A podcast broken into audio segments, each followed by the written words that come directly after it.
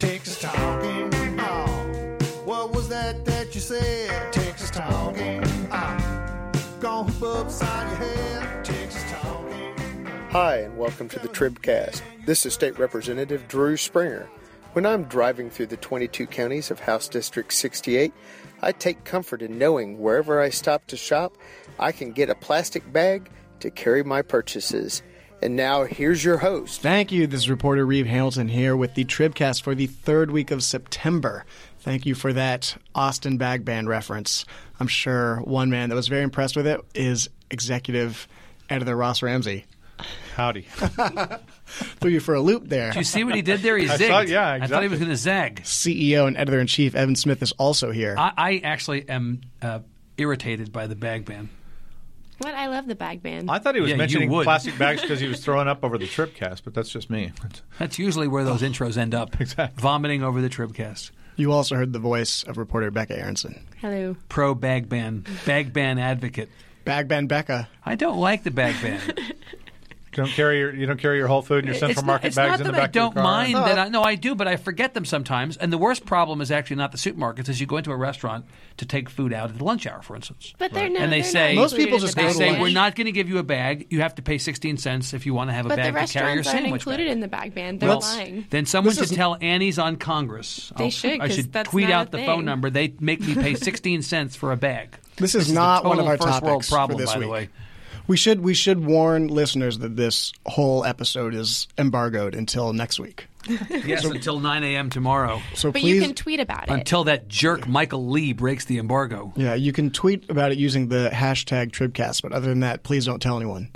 Not the embargo. Of course, we are referring to what, Becca? uh, He's zigging again. Doing it again. Wendy This is pop Davis's non-announcement announcement that she is going to announce something weeks from now. They sure got a lot of attention for a nothing burger. I What mean, is she announcing? Well, let's I back just up. save money by switching to Geico? What's she announcing? well, well, she we can ask her at Trib. I Trib stayed at the Festival. Holiday Inn Express. I will be asking her. There'll be a I, li- in fact, at Tribune Festival, I'm going to sit there and say, "We're waiting four days. I'm not letting anybody Be a leave. green lizard in pink shoes. And Whatever day it Geico is, I don't care. What it's going to. We're going to wait until October 3rd until you announce. okay. Can we go back a little bit? Last No. night, last night, which was Tuesday night, members of the media got an email from the Reeve Wendy Davis Hamilton's Wayback campaign that said Just make those wavy lines. Flashback. flashback. that said that she would be announcing that she is going to announce on October 3rd what she is going to do. but the announcement of the But- announcement was Say embargoed. announce again. But you could not announce the announcement of the announcement until 9 a.m. today. Unfortunately, that plan didn't work out. And do we No. think this was a failure on the campaign's part or a, doesn't- on Ro- the Ro- media's Ross part? thinks they're crazy like a fox. It doesn't matter. I, mean, I think they screwed up, but I also think they learned something really important here. I think you know they so they they told everybody you can't tell everybody don't tell anybody something, and because they start twittering, they told not only the press to embargo this, they told supporters, they told apparently the Democratic Party, they told some of their donors. Tomorrow morning, Wendy is going to announce that on October third she is going to announce what we can't tell you yet. Right? So this is supposed to be a story. It's barely a tweet, and. I think Oh, I- stop. I completely disagree with you. well, that It is such a tweet. Yeah, but al- al- although this is our this, is, is- our long-standing well, and this is exactly this is exactly what's what I'm talking about. Right, she got everybody revved up. She's thought like the i- to- I thought it was she's like- totally news. She's like the iPhone six oh. all of a sudden. See, I disagree with Ross for a different reason. I don't think she did get everybody revved up. I think it sort of was like letting out, letting the air out of the balloon a little too slowly, including waiting for, for October 3rd. Is No, letting oh, the air but, but I of the balloon disagree with you also. She did get everybody. Everybody's revved up. everybody's everybody tweeted all night last night, and then all the She all the media outlets, including this one, have stories this morning. I And mean, you know, the worst that, part that worked was for her like a champ. That the instructions were don't talk about this, but then it came out that the instructions were actually you can tweet about it, but you can't write about it. right. What? Excuse me? Except to Ross's point, though, they kind of got something out of it times 10, right? The Washington Post has a story today saying Wendy Davis is going to announce on October 3rd. Every news organization in Texas uh, stampeded toward writing about. I mean, this is We're they here got talking about it. huge press, huge press. World's most for this. famous air guitar player. Right. It's- yeah, I mean, you know, they, it's it's barely a thing. But No, here, it's they, a thing. It's much more. well, than we barely disagree. We thing. disagree on that. Yeah, Um, it's a thing. So, so the announcement that she's probably going to run for governor came at a Freedom of Information Foundation luncheon in Austin in August. I'm going to be announcing in two weeks. Our Then- last then her father, a cou- a then- well, a couple of weeks, but fine, yeah, We- a couple we- of weeks. We've already fought about that. and then her father got sick and ultimately died, and that put off the announcement. But this is the pending situation with Wendy Davis has man- they've managed to turn it into four or five stories, and now six. But can you sust- will that energy sustain? And is she not running the risk of getting like there are other people waiting in the wings to get in and start Do we, do campaigning? we get and announcement money? fatigue? Yeah, I already have announcement fatigue. No, they'll, they'll, you have they'll- fatigue about everything. they'll, they'll come out next week. They'll announce I have the- Evan Smith the- fatigue. the- that is for sure. the- Get in line, buddy. the announcements will start. You know, the, the filing period, I got to correct something I said last week. The filing period is November 9th to December 9th. It had been in previous years, December to early January, but the filing period for candidates this year is November 9th to December 9th. So Davis will come out on October 4th and say, if she says anything other than I'm running for governor, I'll be stunned. Uh, Oh my God, she's totally running. so, so she's going to say, "I'm I running think- for governor." Then we'll see Democrats either fall in line into the other offices or not, um, which is you know kind of interesting. And then by November 9th, people will start filing, and we'll have full tickets by December 9th. So you know, it's kind of the races that generally start around Labor Day are now finally The, getting going. the reason that this is significant is it's not Farouk Shami saying, I'm going to announce on October 3rd.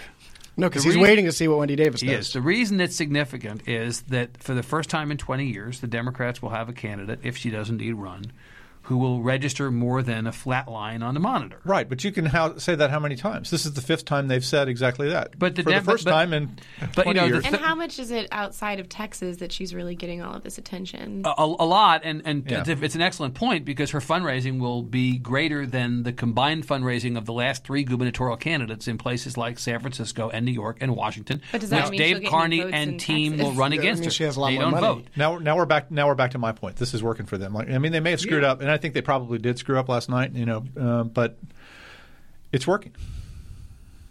So I, I'm curious to see who her team is. If they moved it to, Is it gonna October this- fifth, then the announcement would we have another announcement? Well, Announcement? maybe so. Is there going to? Oh, well, That'd be a big story. Kind of, sort of.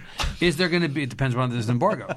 Is there going to be the same team in place for this campaign as has been the team around her efforts so far? Well, can, can you put together a Democratic team that is one statewide, has a history of winning statewide candidates? You can. They're all my age, and they haven't run a campaign that won statewide since you know the day. But um, I'm not sure that's the team you'd put together. The question here is whether the people who got her to the Senate in a district that she wasn't supposed to win in are the same people who ought to run a statewide campaign. This is you know uh, Matt Angle, J.D. Angle, you know a, a, bun- Angles. a, a bunch of a bunch of people who That's what she's are have a particular expertise at Southern Tarrant and Southern Dallas County races, kind of the, the old Marty Frost machine and, and their progeny. And, and they've won some House races and they've done a fairly good job. They haven't run a statewide campaign in a long time. They Or- certainly haven't won a successful one. Or are there a new generation of people who have been off the field? Right. The Jason Johnsons and the John Drogans and that John McClellans, the people who ran the On the Cruz Democratic campaign side, right. on the Democratic side. Is there a bench that we're just not seeing? Like Teresa Guerra. Well, there's been no opportunity for the bench to well, be yeah, activated. They've, they've they've run they've run some successful or district campaigns in, in the House and in the Senate. or is there an effort to nationalize this election? right. And do the does the modern day equivalent of James Carville and Paul Begala, or does the actual James Carville and Paul Begala, or people of that caliber, come in and say Wendy Davis is lightning in a bottle, an opportunity to embarrass the Republicans in Texas? They still hate Rick Perry. Those Democrats do. They want to come in. They figure they're going to hurt Rick Perry. They're going to hurt Greg Abbott. They're going to build her brand. They're going to help the battleground Texas people kind of get traction here by raising the voter turnout levels and by the raising the Democratic ceiling from the last couple cycles, and so they import the big dogs who come in. I mean, I'm not sure that's at all successful. But some of that depends That's on a possibility. some of that depends on the money. If I'm if I'm contributing a lot of money to the Wendy Davis campaign, I'm either in Texas or not in Texas. I say, you know, okay, so what am I investing in? Let me see the business plan. Who are these guys? And and you know that those conversations are going on. So if you're you know one of those donors, you have some say in, you know, I want to see a team that can do X, Y, Z, or that can So if- demonstrate this or that. I think that conversation's underway. David Plouffe comes in. Is the response from Democrats here great? The cavalry's arrived. And is the response from Republicans great? Obama's guy is here. We now tie Davis to Obama. Well, yeah, if it's David Plouffe, that's what exactly what they do. Every Republican in the state, all the way down to city council, is running against the president. That's true. It's a midterm election. He's unpopular in Texas. This is this is easy politics 101. So, you know, I don't think that really enters into it so much as you know, if if you were going to prosecute a successful campaign in Texas as a Democrat, who who can do this? And I, I think the question is sort of a hanging question because nobody's done it for so long. There's not a there's not an easy answer to that. Who ran the Richards campaign, the last successful? Right. Who who was elected in '94 for the Democrats? We always say that the last statewide Democrat elected was Bob Bullock was elected. in '94, and Right. and Dan Morales was elected in '94. Dan Morales, John Sharp. So who who Morrow. ran those? Who ran those campaigns? Uh, that's when McKinnon was a Democrat. That's how long ago it was. Right. Back in the Pleistocene Bullock's, age. Bullock's guys, Bullock's guys were McKinnon and Matt Dowd, um, who Right. you know then turned and number of Democrats in that group zero today. right. Right. Right. So I mean, everybody moved on, and and you know, even if the Democrats had been winning in Texas all this time, we would have changed generations of consultants by now.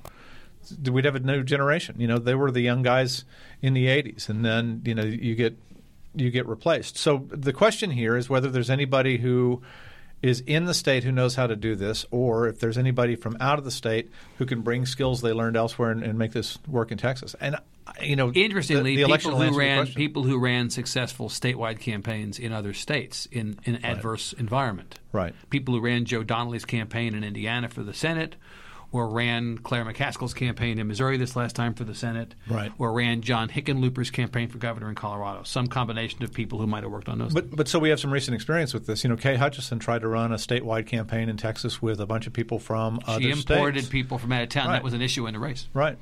But there's not just Wendy Davis running, of course. Uh, what about the other Democratic candidates? Do they have to worry about who their teams are, and do they have to wait now? to name some. Now that Wendy Davis has announced that she is going to announce on October 3rd, do they have to wait to announce their plans to see what her plan is, or, uh, or can they go ahead and get in the race? Like, obviously, Leticia Van de Putte is positioning herself to run for something. She's talking about it. She's got some family issues that are going to keep her tangled up for at least a week to 10 days. And so any announcement she makes, I think, probably will come after Wendy's announcement. She told me that she needs to talk to her family first. And they've, you know, they've had some family illnesses and some deaths in the family that, that they need to deal with. Um, so I think she waits a little bit. They haven't. There haven't been a lot of names mentioned for Attorney General. Carlos Uresti, who's a state senator from also from San Antonio, has talked to some people about it I hadn't heard that really. um, you know, there's there's some names getting kicked around, and and the question is if Does he have a four-year term?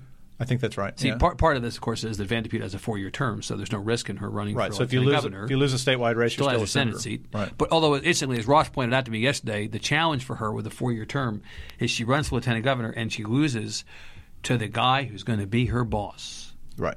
And suddenly she's the vice chairwoman of the Kiss My Butt committee in the next legislative session. Well, as you know, her current the, her current committee that she chairs is apparently not important. Unimportant. according to Oh. Lieutenant Governor David Dewhurst. Well, yeah, he was in a he was at a forum in Houston. Patty Hart covered this and, and did a really nice job for the Houston Chronicle. Apparently, Dan Patrick said, "You know, I'll tell you one thing. And if- another thing. If Right. I'm if I'm the lieutenant governor, there won't be a bunch of Democrats chairing committees." And Dewhurst's reply to that was.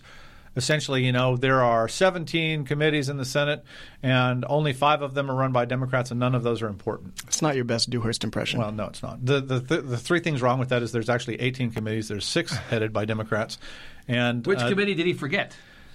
yeah, exactly. The Oops. really Um, unimportant well, one. he left out. He, le- I mean, the the committees. You know, some of them are you know sort of junker committees, but you know, you're talking to the Republicans on those committees as well as the Democrats, and the the you know, Junker committees? yeah, they're not the greatest Like the Buick, the 88 Buick with an Right. exhaust problem? yeah, exactly. kind of Yeah, yeah. The 73. Which is that The exactly? 73 Datsun. but the one that Van de Putte chairs is the Veterans Affairs Veterans and Affairs Homelands- and, min- military, Military installations. installations, pardon me, right, yeah. Uh, John Whitmire chairs criminal justice. Jurisprudence is in this bunch. oh, It's I'm like- sure Whitmire was fine with that. Yeah, I'm sure his. Cheerios are still all over no the wall. at the problem. It's breakfast fine. room. He loved it. no, it's hilarious. Oops. I mean, I, I, I- don't you feel bad for the lieutenant governor at the moment on this stuff? I do. I think he's one of our most prolific content providers. He is. David Dewhurst, Christmas every day. I Exactly. agree. well, uh, exactly. yeah. Let, us talk about other Republicans that are running for things, specifically uh, Tom Pauken, since I haven't talked to him this week. It was really fun to talk to Tom Pauken, but I will say that for Who's Tom Pauken? Tom Pauken is the former chairman of the Texas Workforce Commission, former Reagan administration White House staffer, Vista former program, right. was it? I thought it was Action. Well, I mean, one of those, one right. of those acronym programs, and then um, uh, he was also chairman of the Texas Republican Party in the mid '80s at a time when he says the party. Uh, kind of came back or grew. His, his claim is that in his in his time as chairman, the party uh, revived. Uh, he was appointed by Rick Perry in uh, in 2008 to the Workforce Commission. He was appointed chairman of the Workforce Commission. He served as chairman until 2012. He served as a member of the commission until 2013. Back in 06, when he had the opportunity to join a lot of other Republicans in stampeding. No, in 2010, pardon me, when he had a, a chance to uh, to stampede toward Kay Bailey Hutchison as an alternative to Rick Perry, he supported Rick Perry in that race. But he's he's now uh, uh, singing a different tune. He has issues with Rick Perry's time as governor, and, and he has issues with Greg Abbott as a candidate. And so he's entered this uh, the race for governor as a Republican. He is daring to challenge uh, Greg Abbott for governor.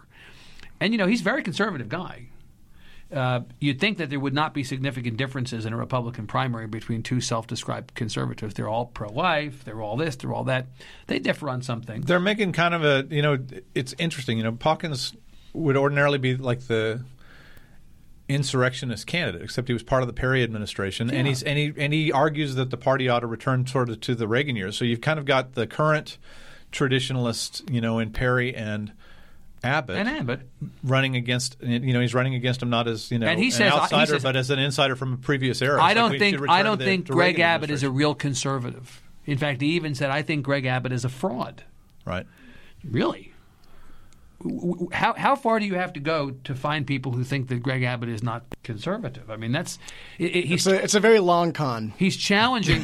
He's challenging quite the quite the commonly held perception there that Abbott is adequately conservative. So there were four principal differences that he named the other day in the conversation we had at the Austin Club. One was Abbott believes that the state system of financing public education is constitutional. Pauken thinks it's unconstitutional. He wants to see a swap out of the property tax for an increase in the sales tax. Right. Revenue neutral, he says, although as I said to him the other day, you know, all anybody on the Republican side is going to hear is blah blah blah, increased tax, taxes, right. blah blah, right? Uh, Abbott is opposed to term limits. Pauken is for them. I can't think of a campaign that's ever been won on that issue. Right. Abbott is against the American Airlines U.S. Air merger. Pauken is for it on the grounds that it would create jobs for Texas, and he thinks There that goes That's Tom actually- Pauken siding with Wendy Davis again. That's that's an interesting fight up in Dallas. Abbott Fort has Worth. I leapt mean, into that's the arms of Eric Holder, according to Pauken. That's an interesting fight up in Dallas Fort Worth. I mean, on one side you've got the state, you know, Abbott arguing that, and and actually arguing alongside the Justice Department of the Obama administration that this is anti-competitive and will lead to higher fares. And then you've got sort of the on the ground version of this is, you know, wait a minute, if you don't allow this merger, you're going to cost us a bunch of jobs. So right. So that's that's one difference. that was kind of interesting. Right, And- and, and that, then- Abbott people will frame it as you know, uh, is he like for the law or against the law? Right. I mean, this is They a guy who sued the federal government every single day for the last ten years. I get up in the morning, I see the Obama administration, I go, hard, it's hard to paint him like- as, right. as, as an Obama a Democrat. But anyway, so Pauken's going to make the difference uh, on that issue, uh, a, a big issue in the campaign. And then the last thing he says is crony capitalism. And he cites specifically Abbott's service on the CPRIT board. He says he claims Abbott never attended any of the meetings, but then he ended up taking $3 million from, from people who received grants from CPRIT, I believe. And, uh, you know, that that crony capitalism charge was attempted to be leveled against Perry by both Hutchison and White in the last campaign, got no traction at all. Yeah, his best argument at the moment may be that this argument that you know Abbott would be a continuation of the Perry administration. Aren't we tired of that? And I don't know if he could sell that. I don't know if he's got. He apparently told the Dallas Morning News after the interview with me on the same day that he thinks that Davis can beat Abbott. had a forty percent chance of beating Abbott. I guess. Yeah. yeah, When the weathermen say forty percent, it's almost assuredly going to rain. somewhere. you know, I, I, P- Pauken would, would would run in the fall competitively against Davis because this is a state in which, as long as you have an R next to your name, that that's dispositive. I, I just don't think that. I mean, the, the suggestion that somehow Davis is going to beat Abbott because, as Pauken says, Abbott is a an unauthentic or inauthentic conservative seems like a stretch to me. So, so do you think the, you know, what role does he play in the race? Is there is there any reason for him to be running, or is I mean, is it? Well, I mean, if he gets any if he gets any traction at all, um, he can change the issue set that they're talking about. I mean, you know, they may it may change the state's position or Abbott's position on American Airlines. It may change. You know, I mean, there's a million there's a million things like that. And if Abbott has a macaca moment, then Pauken is there to be the beneficiary. He's the Right. one standing there as the alternative. I mean, the likelihood of Abbott, who's so cautious anyway, saying anything at all that would get him into trouble. And as, That's as the only- much name recognition as Abbott has in the state, I know plenty of people that still don't know who he is. Right. They love I think, Pauken. and well, they might not know who either Republican candidates are, well, right, right. but they might know who Wendy Davis And is. Abbott's run successfully statewide five times. I Right. mean, that's the thing. He's, he's, he is clearly a known, well-known quantity. right, He's got all right, the right now, the only charismatic candidate in the governor's race is Wendy Davis. She's not even in. Well, right, she's in it. Um, there'll be an announcement. We can't say that yet. Ross, October 3rd. Ross hear, is but I'm not living in the supposed to talk future. about it. Uh, You know, and, and, and the question for Abbott and Pauken is just like Becca says. I mean, you know, which of these guys is going to rise to the level that voters know who they are and know what they're about? And then if you look at their bank accounts, it's clear that Pauken is miles and miles and miles and miles ahead in that. He's got twenty three or twenty four You mean million Ab- you mean. Abbott. I'm sorry, he's got twenty three or twenty four Pauken, million. by the way, is going to edit Pock- out that part of the podcast and say, it's awesome. I have $24 million. Pock- Greatest thing that ever happened. Pauken has less than a million. He doesn't have enough money to get in front of enough voters to tell them, "Here's my name and here's what I'm about." you don't think Trib Live did that? Maybe it will. I could I could name all the people in the room. But uh, He might have persuaded it, it does it does seem like the only the only chance for a macaca moment, as you said, for Abbott is if he uh, tweets something poorly. Twitter seems to be the Achilles heel of that campaign. He's now apologized in essence twice. right. Well, but then Dave Carney went off and uh, did his uh, Wendy Davis is too stupid to be governor tweet. that's And what Well, I'm That's referring the to that. That's the second, second yeah. one. right. The first one was retard Barbie. Right. Right. Uh, Again, said by somebody else. I mean, it's you. You wrote a great story at the time talking about how Twitter was this third rail for a lot of politicians, and that's continued to be proven. Right. I'm all thumbs. Oh my Right. God. Um, so. Let's not go too far down that rabbit hole. Let's let's try to throw some policy into this thing if we can. That's why Becca's here.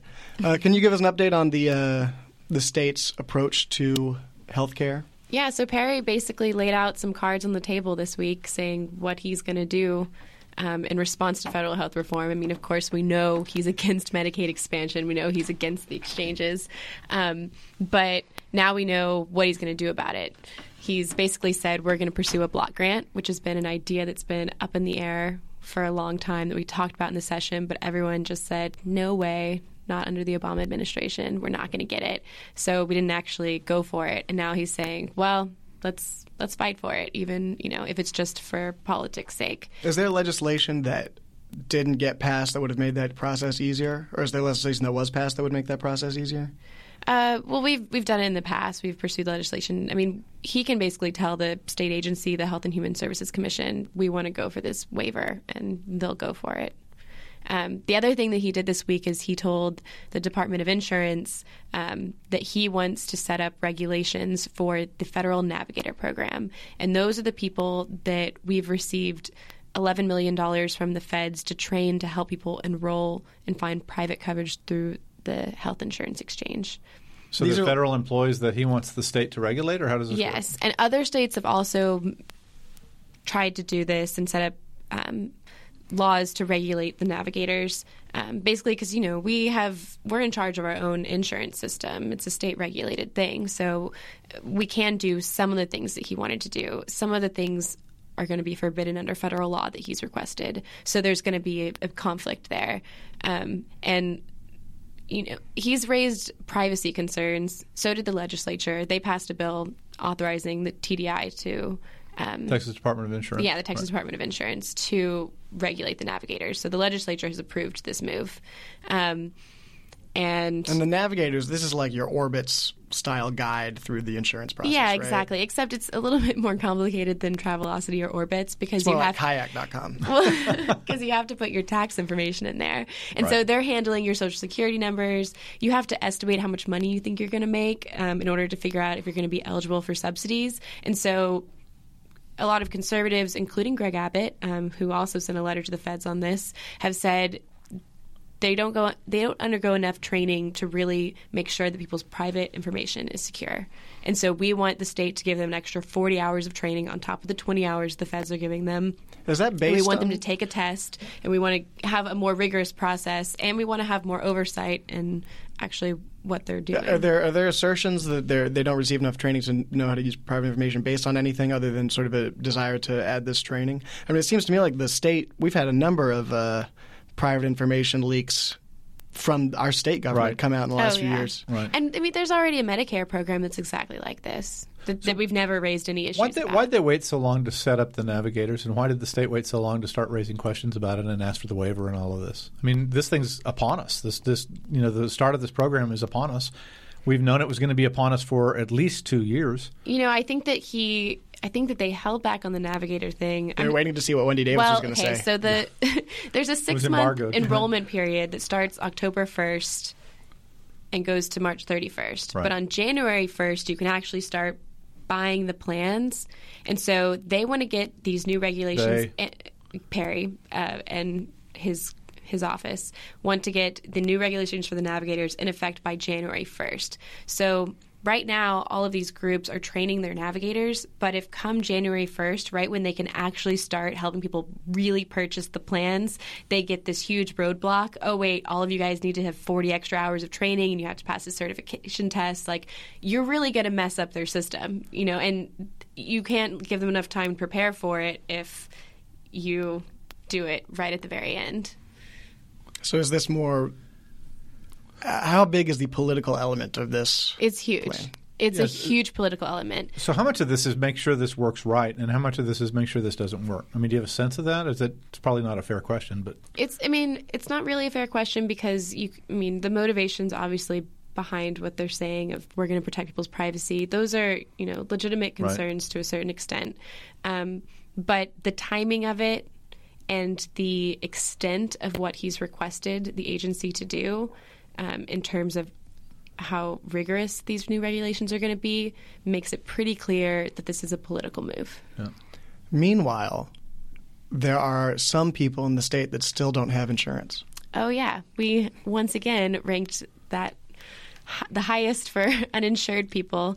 Um, we're the highest in number and Yeah. percentage, right? yeah, no, I think California has a little bit more number wise, but because their population is so much bigger than ours.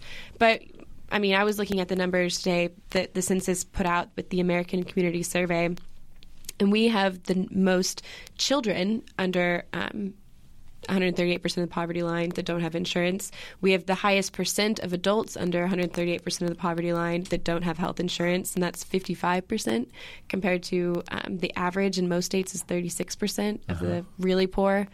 Um, and these are all the people that would have qualified for Medicaid if we had expanded the program under the Affordable Care Act.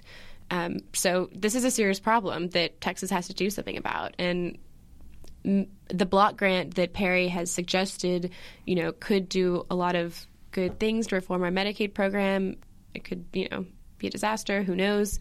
I can't predict that. But at the same time, it's not going to do anything for these people that still don't have insurance. Is the waiver that they're talking about similar to the waivers that they sought and didn't get under the Bush administration? Is it basically the same set of ideas, or is this morphed into a completely different thing now? Uh, I don't know how how different it is from Okay. from that. I the block grant is basically we're going to get a lump amount of money Right. so that we can do whatever we want with our Medicaid program. And what they say they want to do is they want to put some cost sharing elements in there so that we can have personal responsibility. Um, and that means deductibles, maybe premiums, maybe just some out of pocket costs, whether it's paying a dollar or five dollars to go see the doctor, just so people feel like it's a you know important. Right.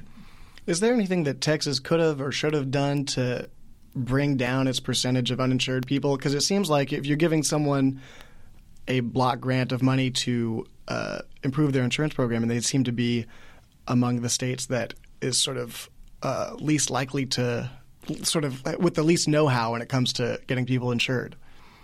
Is that at all a problem? Well, the Perry, I, I think the Perry administration is saying, you know, if you'll let us run our own program, it'll be more efficient. We'll cover more people with the same amount or less money. You know, test it. Let's try it.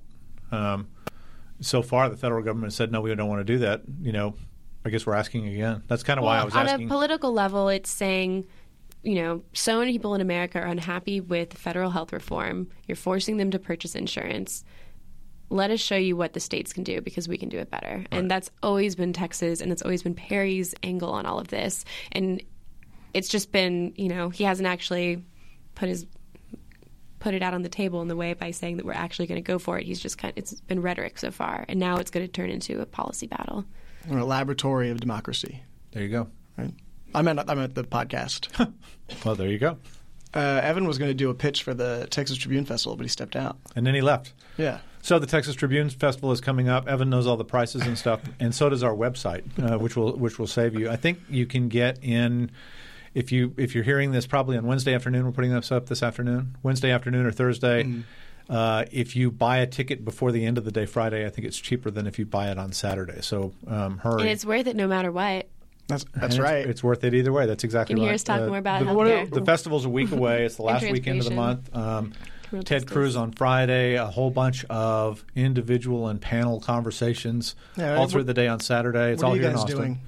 Um, I'm going to interview David Dewhurst on stage for an hour, and then Greg Abbott on stage for an hour. That ought to be fun. I'm going to be talking about implementing healthcare reform and Medicaid expansion. So, more on what we've been talking about today. A little preview. I'm talking to the attorney general candidates and uh, a conversation with Senator Kirk Watson and Wallace Hall, who was the first non-elected individual to be uh, have impeachment proceedings uh, considered against him in the state's history. Right? That ought to be a lot of fun. So Reeve, Reeve Hamilton with Fight Club. That'll be great. And then we also we're also having a live we're having a live Tribcast on uh, the Sunday after the festival's over at the KUT studios. So you can email Tribcast at texastribune.org if you want more information on that, or if you have questions or comments about anything and everything. I think is that enough of a pitch? Are you Yep. guys convinced? Come to the festival, Yeah, go look at our Um, website. There's a bunch great. of stuff on it. Um, the you can twenty see- to the 29th. You can see the agendas and the prices and all of that kind of stuff. It ought to be And pretty great. If you're lucky, you might even get to see Shiny Ribs, who does the music for our podcast here. Find out if they really are shiny. On behalf of Becca, Ross, and Todd, and Evan in absentia, this is Reeve. Thanks for listening. Texas talking. Texas talking. Texas talking about Texas talking, Yes. What does a girl? What does a girl have to do to have her voice heard in the podcast?